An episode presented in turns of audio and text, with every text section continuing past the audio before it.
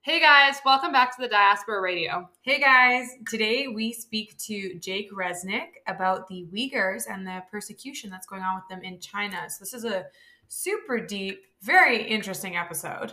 And we're just excited to share this with you so that you guys can understand what's going on and get involved with the persecution of the Uyghurs, really. And uh, we're including a link in our bio, or not bio, in our show, show notes. notes.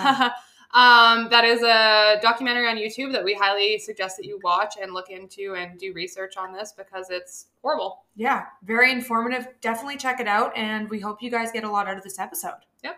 Thanks. Enjoy. Hey guys, today we are here with Jake Reznik. Hello, thanks so much for inviting me. I really appreciate it.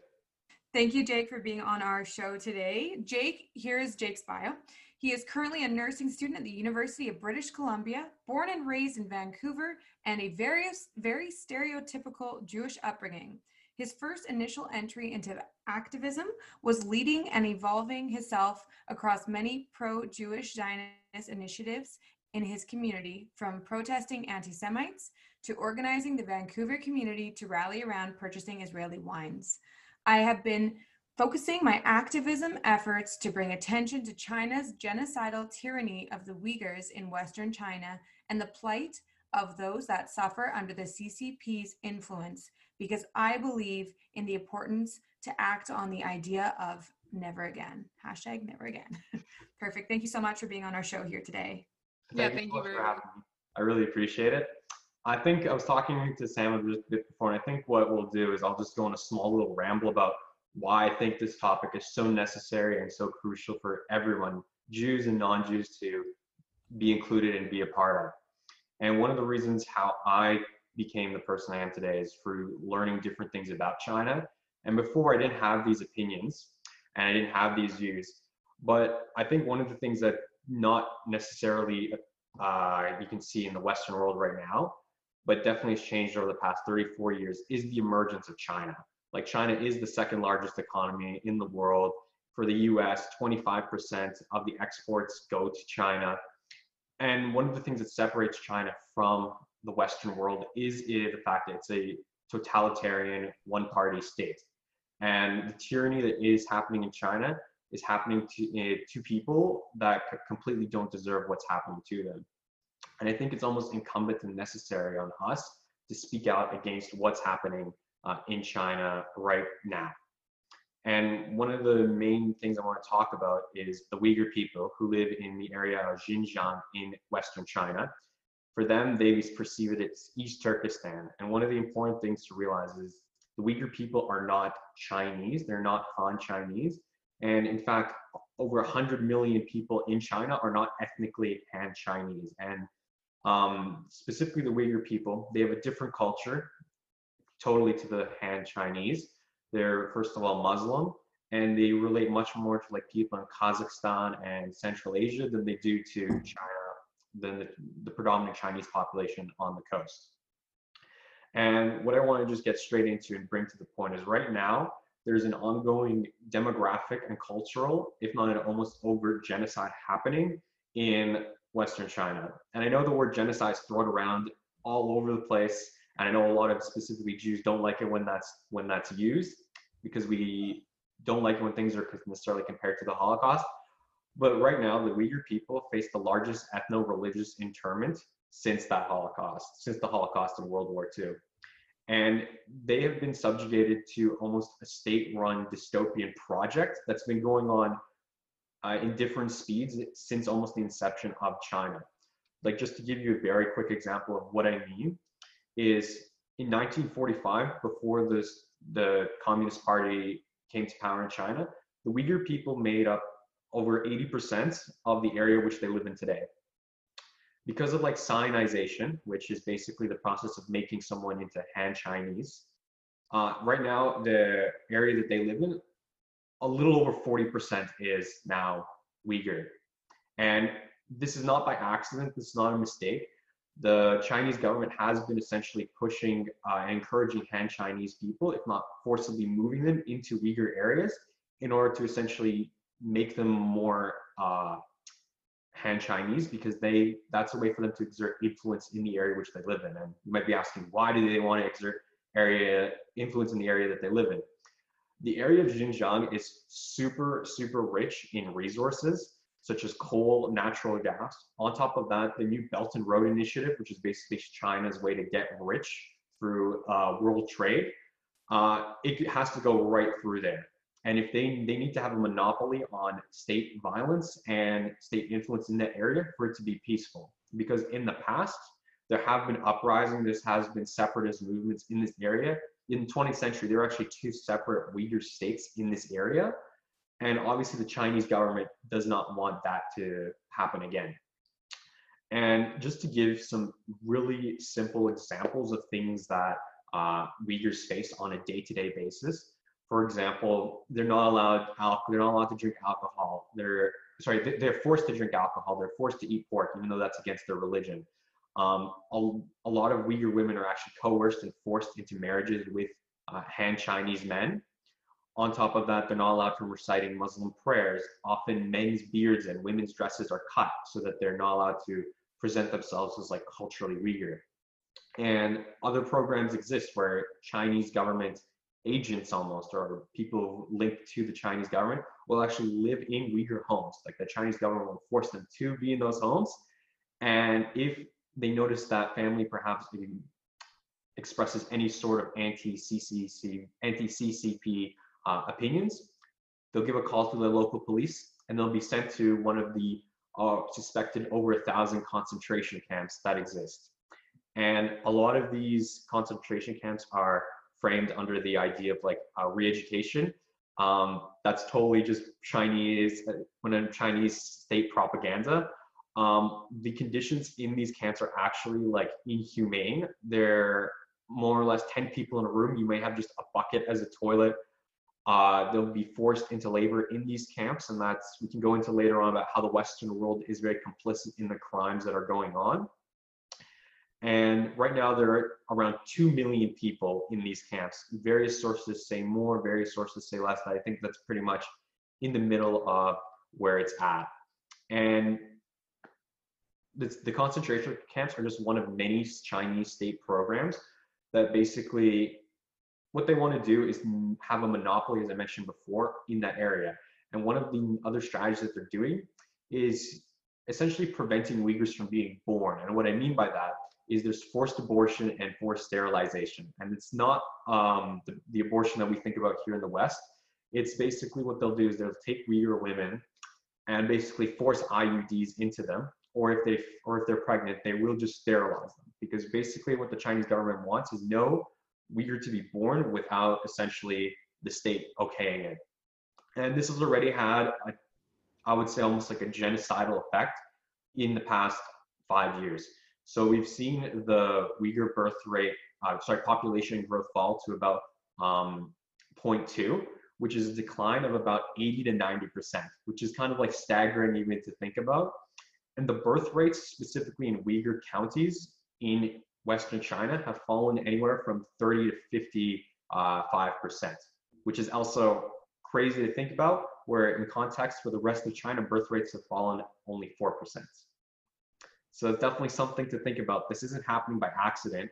Um, for example, uh, abortions, 80% of abortions happen in the area where Uyghurs live, despite the fact that they only make up less than uh, 3% of the population. So, and there have been a lot of leaks happening from the Chinese government that actually confirm and show a lot of these uh, things that are going down and happening. And maybe we can talk about a little bit more about why I think it's very important for Jews to recognize what's happening right now, because this isn't uh, the idea of a tyrannical state basically murdering us en masse, whether it be through direct means or indirect means, is unfortunately part of our collective trauma and part of our collective history. And obviously, there's so much more to China than like we can go over in this little podcast we have here, because obviously the history of China is 5,000 years. But what's happening right now is today. And I think it's very incumbent on us to at least stay informed and take steps in our day to day lives to at least mitigate uh, the problems as best we can with the with the systems that we have in place. So that's my small little ramble, and I guess we can go into a little bit more concrete questions. Yeah, I want to start by saying you you told us to watch this documentary, a great documentary mm-hmm. that kind of gave a very brief uh, 50 minutes, I think, or 55 minute documentary giving a brief breakdown about what's going on with the Uyghur people. And I think it was interesting that it said that the Uyghurs had been living in Kazakhstan in that region for about a thousand years and china had only come in rather recently at 250 years ago mm-hmm. when they started to colonize. And if we could just kind of paint a map for our viewers who are listening to this podcast kazakhstan where the uyghurs would be is just north of china and just south of russia. So the borders touch. So they're just a people that are in between those countries. So they pretty much i mean if you look at people that have been living in these like if you look at indigenous peoples I feel like their borders are borders are abstract. You live within those regions and people will they'll they'll intermarry and so on. That's just natural. So it's kind of scary to see within this documentary that China actually has those borders that are enforced and there has been people from Kazakhstan, Uyghurs that have gone in, or even Muslims, because it's not just, it's also Kazakhs, but Uyghurs are the population they discuss within the documentary. But there is people that like in this documentary, there was a woman who left her husband and three kids to go see her family in China because she had not heard from them. And then the government just absorbed her, essentially, took her mm-hmm. into a detention camp. Husband hasn't heard from her, from her for years. And this is something that we are seeing happen all the time. Like you had mentioned, there are now 2 million people that are being withheld, forcibly detained.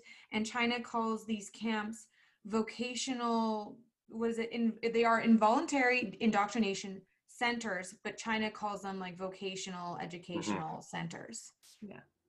Which is yeah they'll sing like like pro china songs and learn and be forced to learn mandarin. And that kind of is kind of what china is doing is creating this like dystopian police state almost in um, xinjiang. And like for example journalists it's very tough to get in it's very tough to get a lot of information. And that documentary goes into it in such great detail and one of the it's just it's just incredible the sheer scope of the things that are put in place. Like for example, I think it was about 10 million cameras are put in into this one region of China, and just the level of surveillance is something that's never been seen before on this earth in any capacity. Uh, I can give you a very simple example. Is like if you are to buy a knife in, and if you're a Uyghur, it's different. They're very different rules if you're Han Chinese versus if you're Uyghur. But if you were to buy a knife if they're Uyghur, they'll essentially create an imprint on the knife that will for that will link that knife to you. They'll, and so if let's say down the line, if that knife is used in a crime, they can link that knife directly back to you who bought it. And this happens in many different ways. Like they're basically checkpoints in some areas that are every 500 meters, where they'll essentially through many different like facial recognition technologies, They'll even sometimes take your DNA and your blood sample to measure if you like alcohol in them. It's incredible just the sheer scope of what's going on. There's basically what China has done is essentially achieved its goal in a way of pre- almost preventing any sort of like potential movement for separatism. And it's but it's done that for such a tyrannical and I would say heinous immoral means that it's almost incumbent on people of what I would say of somewhat higher moral standards as us to bring attention to this and act upon it and force our leaders and our governments to take the proper means of action as well. If I may say on that, um, there's so much, so many questions I have for you, Go but for talking about technology and like their surveillance cameras and that, I know again within the documentary, you had mentioned before that people, I can't remember the the, it's called Becoming Family and Homestay are the programs where. Mm-hmm they go into your house and these Han Chinese who actually are government agents will watch what you're cooking, what your family dynamic is, if you have a Quran, if you are doing anything Muslim essentially, and, and you have to, you know, sing about your pride and your loyalty to the CCP, the, the Communist Party of China. And uh, they even have this like a like a scanning barcode on your door if you are a Uyghur, and mm-hmm. the police can come up with their phone and scan that, and then pull up your file and know how many people are in the house, or if you're doing something you're not supposed to. Similarly, if you're on the street and a police officer goes up to you and says, "Give me your phone," they can plug in a wire, read everything on your phone. Uh, if you refuse, you're going to be put in a detention camp, and if like you said, these cameras are picking up your face. So if you are a little anxious, a little nervous, then these cameras will be able to tell you can be you know that that can be enough for a police officer to detain you and we've seen I know President Trump in the United States has been against Huawei and these Chinese tech companies that are trying to take over. And I never understood that. But this has made me, I don't know if it's conspiracy conspiracy theories or not, but I've been like, oh my gosh, TikTok, all these things about spying on us. Mm-hmm. Now I'm starting to understand everything I feel like I didn't before. Like I I really didn't see a harm in TikTok on your phone or yeah. what, what everyone was saying about it. So what are your thoughts and feelings knowing that you have the government who's testing this on the Uyghur population who can who can they have their blood samples, their voice samples, facial recognition scans, their patterns of behaviors. Everything is documented and logged within these Chinese tech companies like Huawei, which the United States has banned. So where what are your thoughts about this and how it affects us not just as Jews but like as a society as a whole? I'll, I'll backtrack a bit and then I'll get right into your question. I think one thing that's really important to realize is first of all, how dominance and is gained in the modern world. Before, we would often go to war, armies versus armies on a front line, shooting at each other. Right now, because of the way that capitalism works, it's essentially profitable to have other people alive in other places so they can buy your stuff. So right now, warfare is fought on like economic and social lines versus traditional. And that's one of the things that China has recognized. That's why despite that their military is the second largest in the world, they don't necessarily use it outside of exerting influence in the South China Sea. They don't use it abroad to gain influence. Because one of the things they realized, and it's this famous quote by Sun Tzu, this ancient Chinese uh, military philosopher, was that um, if you're at war with an enemy that doesn't realize that they're at war, they've already lost. And I don't want to get pessimistic and say we've lost already, but the way that China is exerting influence in our world is in a way that we're not prepared for and our open society and open systems are not ready for that. For example, Huawei and basically all companies like TikTok and everything that are from China, there's no such thing as like a company of China and that's separate from the government. The government almost essentially owns that company and there's a lot of reasons why that's the case. But essentially TikTok will always be just another branch of the Chinese government, despite all the, and same thing with Huawei, despite all the things that we'll say. Ultimately, all these companies have very close ties with the Chinese government. They even have uh, Communist uh, Party members often in their governments as well. Uh, sorry, in, in the companies as well that basically monitor what they're doing. And what they know and what China has done is essentially created different rules, different rules for itself as opposed to the rest of the world. Like for example, the Chinese yuan is actually not on the foreign exchange market. And what that means is China is able to set its own value for its currency. And that's why Chinese companies are so uh, different than Western companies because they essentially have the power of a super state behind them that's able to work with them and create them and help them as well. So often, for example, uh, I'll hear the arguments like, why are you so focused on China? Apple, Microsoft, Google, and all these other things, they do the same thing. They also track a lot of the our data and also work with the federal government. What I'll say to that is like, you're starting a non-crop profit for pancreatic cancer. There's no reason why you have to be like, oh, what about lung cancer? Obviously, there are different problems and different, uh, but they come in different scopes. This, in terms of what's happening with China, is very is on a totally different scale than what's happening here. But to get to your question, uh, about like Huawei and all these sorts of things that are happening here. Uh, in terms of like, for example, a conversation going around banning them. I don't want to sound depressing or sad, but that's like nowhere near good enough. Like I like to use the example of like, let's say the 1930s or late 1930s and we banned Volkswagen. Okay, cool. We banned Volkswagen. Is that really moving the needle? Not really. It's an, it's nice fluff. It's nice for the headlines. It'll sell uh, to your populace, but it's not truly addressing the problem itself of the tyranny, of the repression, of the problem itself.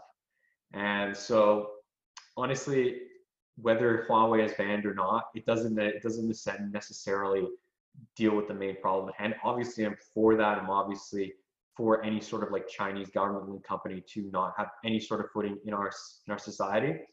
But to sell that to people is very tricky because uh, obviously our standard of living will increase exponentially in terms of cost. So it's going to cost a lot more. And that's part of the problem of what I see is that a lot of we essentially put profit over morality. And until we put morality ahead of profit, we're going to be kind of stuck in the same situation of allowing Chinese company, Chinese government infiltration into our society, which is sad. Makes yeah, that is sad. do you? I have more questions, but Ray, do you want to have questions right now? I honestly have no words. I'm just like trying to take all this in. it's a big deluge, especially if you're not like totally like down the rabbit hole and like super into it. I totally get. It. This is so good. Like th- this is exactly what what our listeners need to learn about. It's interesting because as you've said, it's not just it's not just a Muslim like problem. I want to say it's mm-hmm. a it's a world problem. And as Jews have who have gone through genocide and being put in camps and stuff like that, it's something that as the world it's so interesting. And sorry, I'm like side note, but I did. I've done military history courses. I've learned about genocides. We've we've done courses like that throughout history or politics in university, and everybody says never again. Not just in reference to the Holocaust, but throughout whatever genocide. And then you see so many other genocides or so many other cases of hum- inhumanity where you wonder, well, where were they? And it's like you know, dissolution of Yugoslavia and everybody being murdered, or the massacres going on in was it in Japan when there was it was terrible. There's so many different massacres mm-hmm. I'm thinking of and genocides and things, but we're seeing this unfold in front of us. And yet I know the first thing, not one of the first things I thought of after watching this documentary was, and there's still people condemning Israel and they're still going after the Jews for their treatment of Muslims. And I'm I'm I'm amazed that no other Muslim countries have been going after China for their treatment of the Uyghurs. Mm-hmm. Like literally on Google Maps, you can see the destruction of mosques. And oh yeah, they do. They they say that they need like repairs, but then they just tear them down because they say that they're unsafe, and, and they never build them back up. And they do a lot of like similar things with like churches as well in China, and uh, that's there's definitely a lot of there's a probably the greatest religious repression happening in China right now for sure. Which is crazy and it, like in the documentary again but when they went to kazakhstan the capital city where where there's the uyghur majority and they went into the mosque and they're like it was empty. It was so weird and people were, were afraid to go pray and they're afraid to do that and they say that if you ask them on the street what's your religion? they were saying well it's the communist party of china mm-hmm. they don't want to say I'm, I'm muslim and it's just insane that we look at the un and all the every, like everybody condemning Israel and how many condemnations it has against it. And then you look at China, who's doing this, and they're getting away with it. Mm-hmm.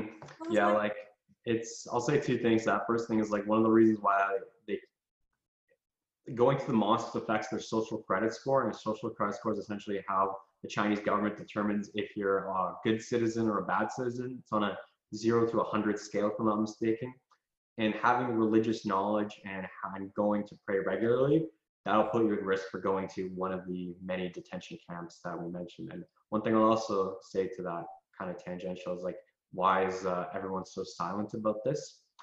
Uh, we, when I, when I say we, I don't mean us. I mean like the Western world has almost allowed this to take place um, through various initiatives of bringing China into the global sphere. And what I mean by that is specifically like in the 70s, like Richard Nixon reaching out a hand to uh, Beijing and bringing them into the world.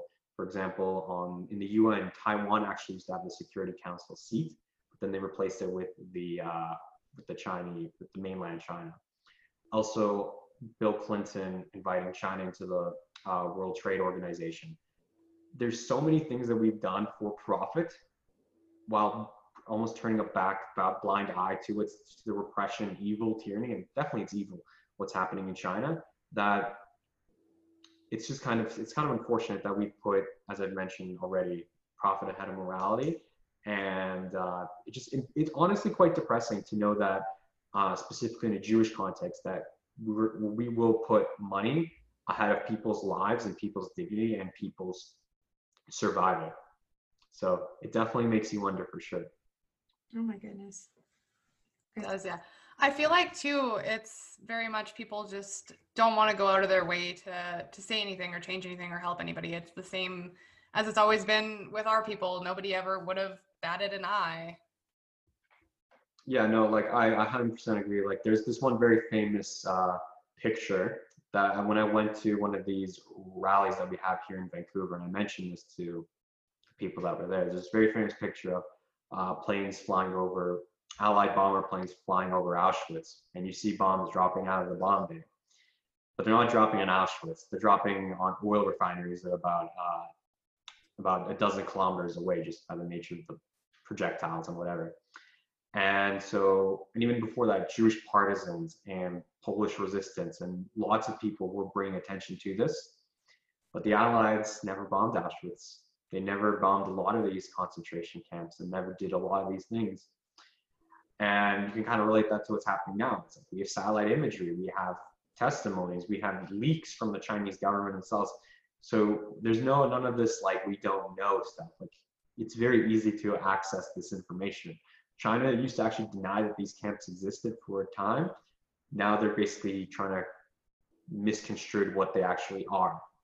So in that way, it kind of makes you wonder. It's like, how are we kind of allowing this to happen? Why is this allowing to happen? It kind of makes you question a lot of the values that Canada and a lot of the Western world wants to espouse. But when it really comes down to, as always, as I say before, the money, money talks, unfortunately. Um, I have a question. Go so, for it. Do- uh, from coming from having done Israel advocacy and Jewish advocacy, I know that a lot of people are afraid to get involved because they're afraid of offending somebody or where they stand. And you know, you know this from like doing Israel stuff. Totally. I don't want to get involved because I don't know which side's right. How would you talk to them and address this so that you can make them understand this issue and also feel confident in standing up for the weaker people? Totally. So uh, I'll say that your question is more so just asking, what do you do about apathy? Yeah. More so. Yeah, Um, that's a good way of putting it. Thank you. totally. So I would say that in terms of people, first of all, I'd say a lot of people actually do realize a lot of what's happening with China and mm, people who wouldn't, I wouldn't necessarily call our activist mindsets. When I do speak with them, they do support what I do. I also try very hard to emphasize I'm not uh, an expert. I'm not like, I'm obviously not Uyghur. There's a lot I still don't know and I'm still constantly learning.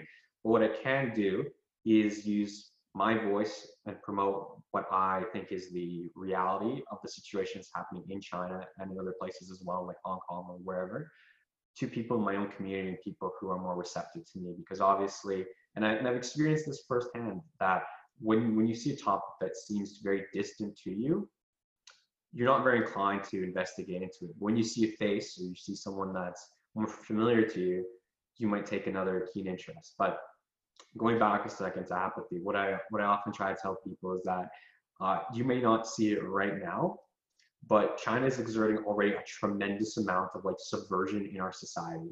One of the things that separates China from the Soviet Union is the Soviet Union only ever had hard power to exert its influence. What I mean by hard power, I mean more, more so military power. China exerts soft power through various means of like companies and media. Uh, like you can look at, for example, Hollywood and lots of other places, how they basically change what they're doing and what they publish in order to sell it to a Chinese market. Um, and there are almost hundreds and hundreds of examples how Western companies and governments, and I'll give you an example for the Canadian government in a second here, how they'll change what they're doing in order to cater to China. And what you and what is really important to realize is when you're catering to China, what are you actually doing? You're essentially saying that it's okay to make business with a genocidal tyrannical state. So I often say it's like it's, and I often will throw out the Nazi comparison because I don't think it's too far off. I really don't. Uh, they may not be chucking people into gas chambers, sure, in terms of the sheer level of like repression and tyranny that's happening, uh, it's I would say it's very much equivalent. And I would I often use the Volkswagen example that I mentioned before. It's like, would you would you feel comfortable making business with Volkswagen in the 1930s, knowing what you know now, knowing what's going on there? You wouldn't. Often the often what I try to do is drop seeds into people's minds, and I'll do I'll, I'll be open about that. I try to because I think it's really important for people to do their own research and do their own uh, investigation because I don't want, it wouldn't be right for me to tell people what to think. I think that if they're able to do the right amount of uh, research and interest in it, they'll come up with the same conclusions that I do. but it's definitely tricky because obviously China is not uh, something we necessarily talk about or think about. Probably more so here in Vancouver, where there's a large Chinese population. Uh, but definitely in other parts, it's it's definitely apathy is a huge thing in almost anything, and that's why a lot of evil things are allowed to take place because of the apathetic populace and in other parts of the world that just don't care in a lot of ways. But it's our job to make sure people care. Exactly. And by like going out of our way, like you said, with Hollywood changing things or with our governments trying to do business with China, we're really only fueling the fire. Mm-hmm. Oh, and I forgot my example for the Canadian government. So, uh, uh, unless this has changed, which I don't think it has, recently the Canadian embassy has decided to install security equipment from a Chinese uh, tech company, despite the fact there was a California company that was actually having a lower price. So around 170 embassies in the world for Canada will have Chinese uh, equipment installed in there for their security systems, which I don't think I need to explain how just terrible that is. I definitely, I, I'm, yeah, it's, I think that speaks for itself almost. Yeah, it does for sure. That's, uh, that's not good. But I will say, I will say that I have been recently quite proud of a lot of um, people in the Canadian Parliament, not just conservatives, but also some Green Party and some NDP people as well, who have actually stepped up and brought this brought up a lot of issues of China into the Canadian federal government, which I think is great. Um, it's definitely nowhere near where it needs to be, but obviously little steps, and hopefully we can continue to grow in time to save or do what needs to be done. Wow. And how did you get involved in with the Uyghur movement and, and human rights? So uh, I guess the simple short way I can explain it, like I grew up in a very like traditional Russian Jewish family, and I feel like half our dinner conversations were about the Soviet Union, and learning about that communism was bad. In the simplest saying that simply, it kind of gave me those biases and those influences uh, a lot of little steps down the line, getting into learning new information and different things. That's kind of how I got to this place.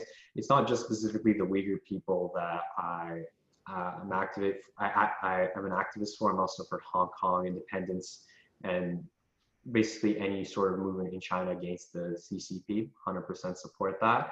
Um, but it's just kind of realizing the sheer power of China that exists right now and how that's a danger to not just the people, not the immediate danger of the people in China there, but also to us here.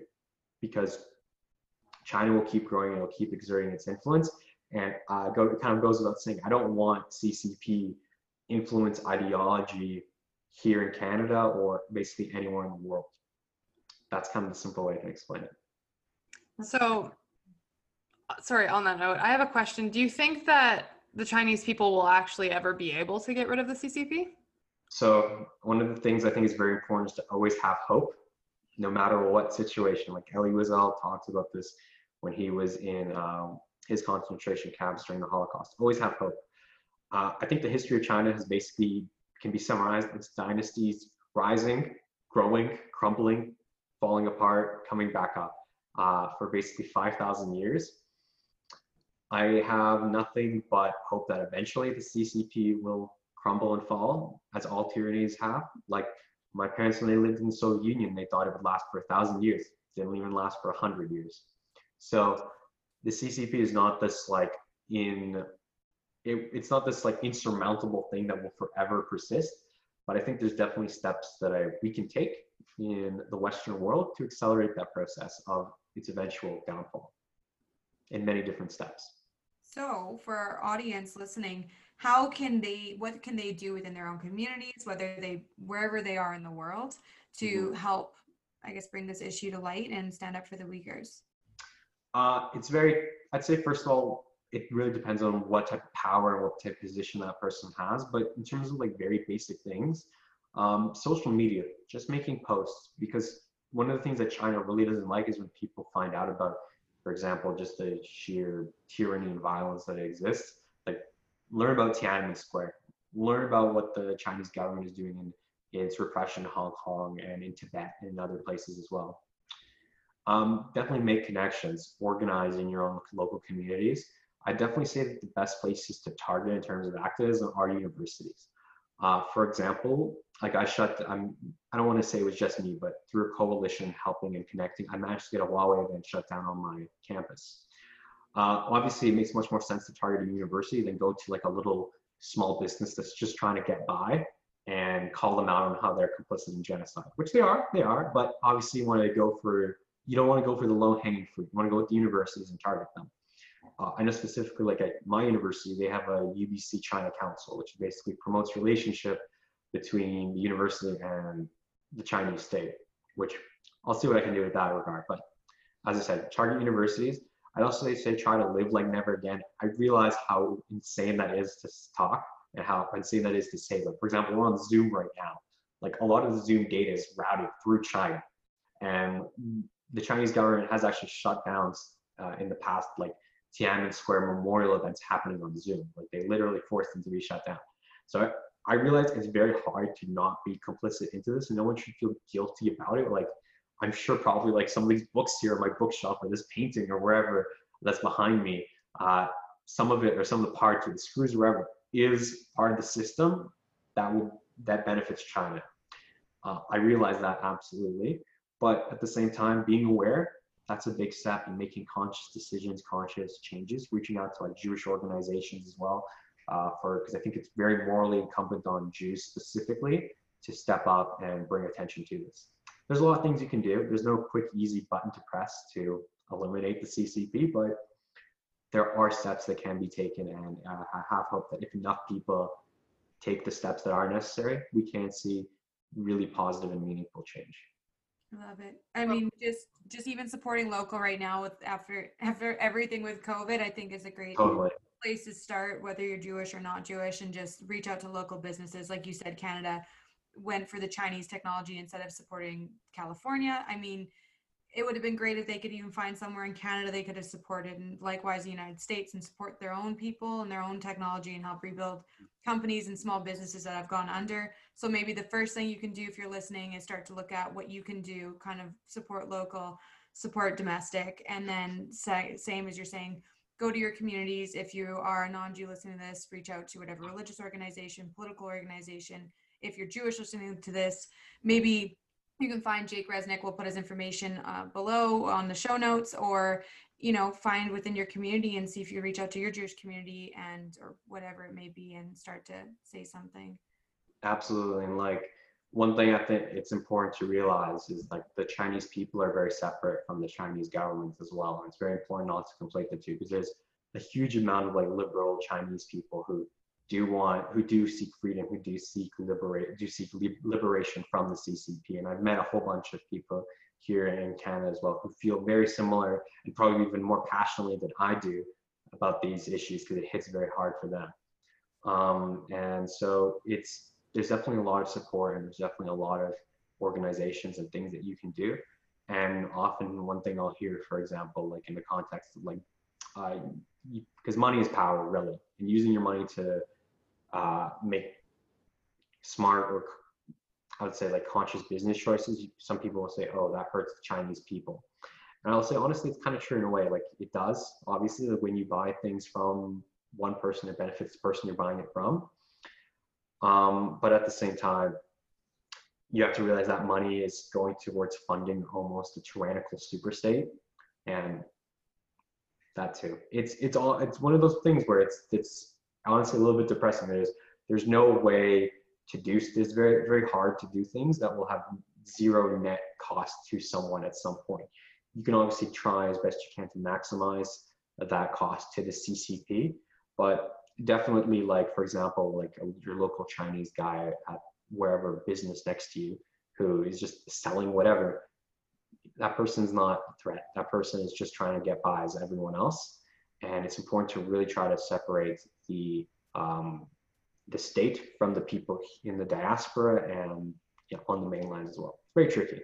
Thank you for saying that. That actually, that's a good, very good. And I, again, yeah, support, like, you know who your neighbors are. And I think educating is a huge point, but for, there is a huge distinction between the CCP and large government organizations of China and then your local like uh, Chinese businessman next door who also needs help and needs support. Sorry. Exactly, especially like at this like Corona time, there's no reason not to help out as best you can. Okay, so I have a, a kind of weird question, I guess. With the Chinese government saying in December 2019 that they had released everybody from the learning or whatever wording that they had for it, and COVID at the same time, do you think in any way that those correlate? Uh, from what I know, is that one of the things I've talked about, they haven't actually released everyone. I don't know where that's from. I know that people still, I know people here still have people in these camps. Um, I don't know if this necessarily Corona is really. I have heard, like in some of the activist circles that have been a part of it, saying that one of the things that is that Corona is actually spreading and in some of these like camps and prisons in China. So I don't particularly, I can't really say too much to that. I don't, I don't know how much they're related as opposed to like it's one of the, it's another consequence that happens. Okay. Yeah, that was that was a question I had before, so that's good because I was it was just so interesting in the comments of the documentary. It said like, oh, isn't it coincidence that they supposedly were releasing in December 2019 everybody from these vocational, educational, whatever. No, they they still exist. They're still growing. oh gosh, it's so bad. Well, it's just crazy timing for both of those things. So it never know, right?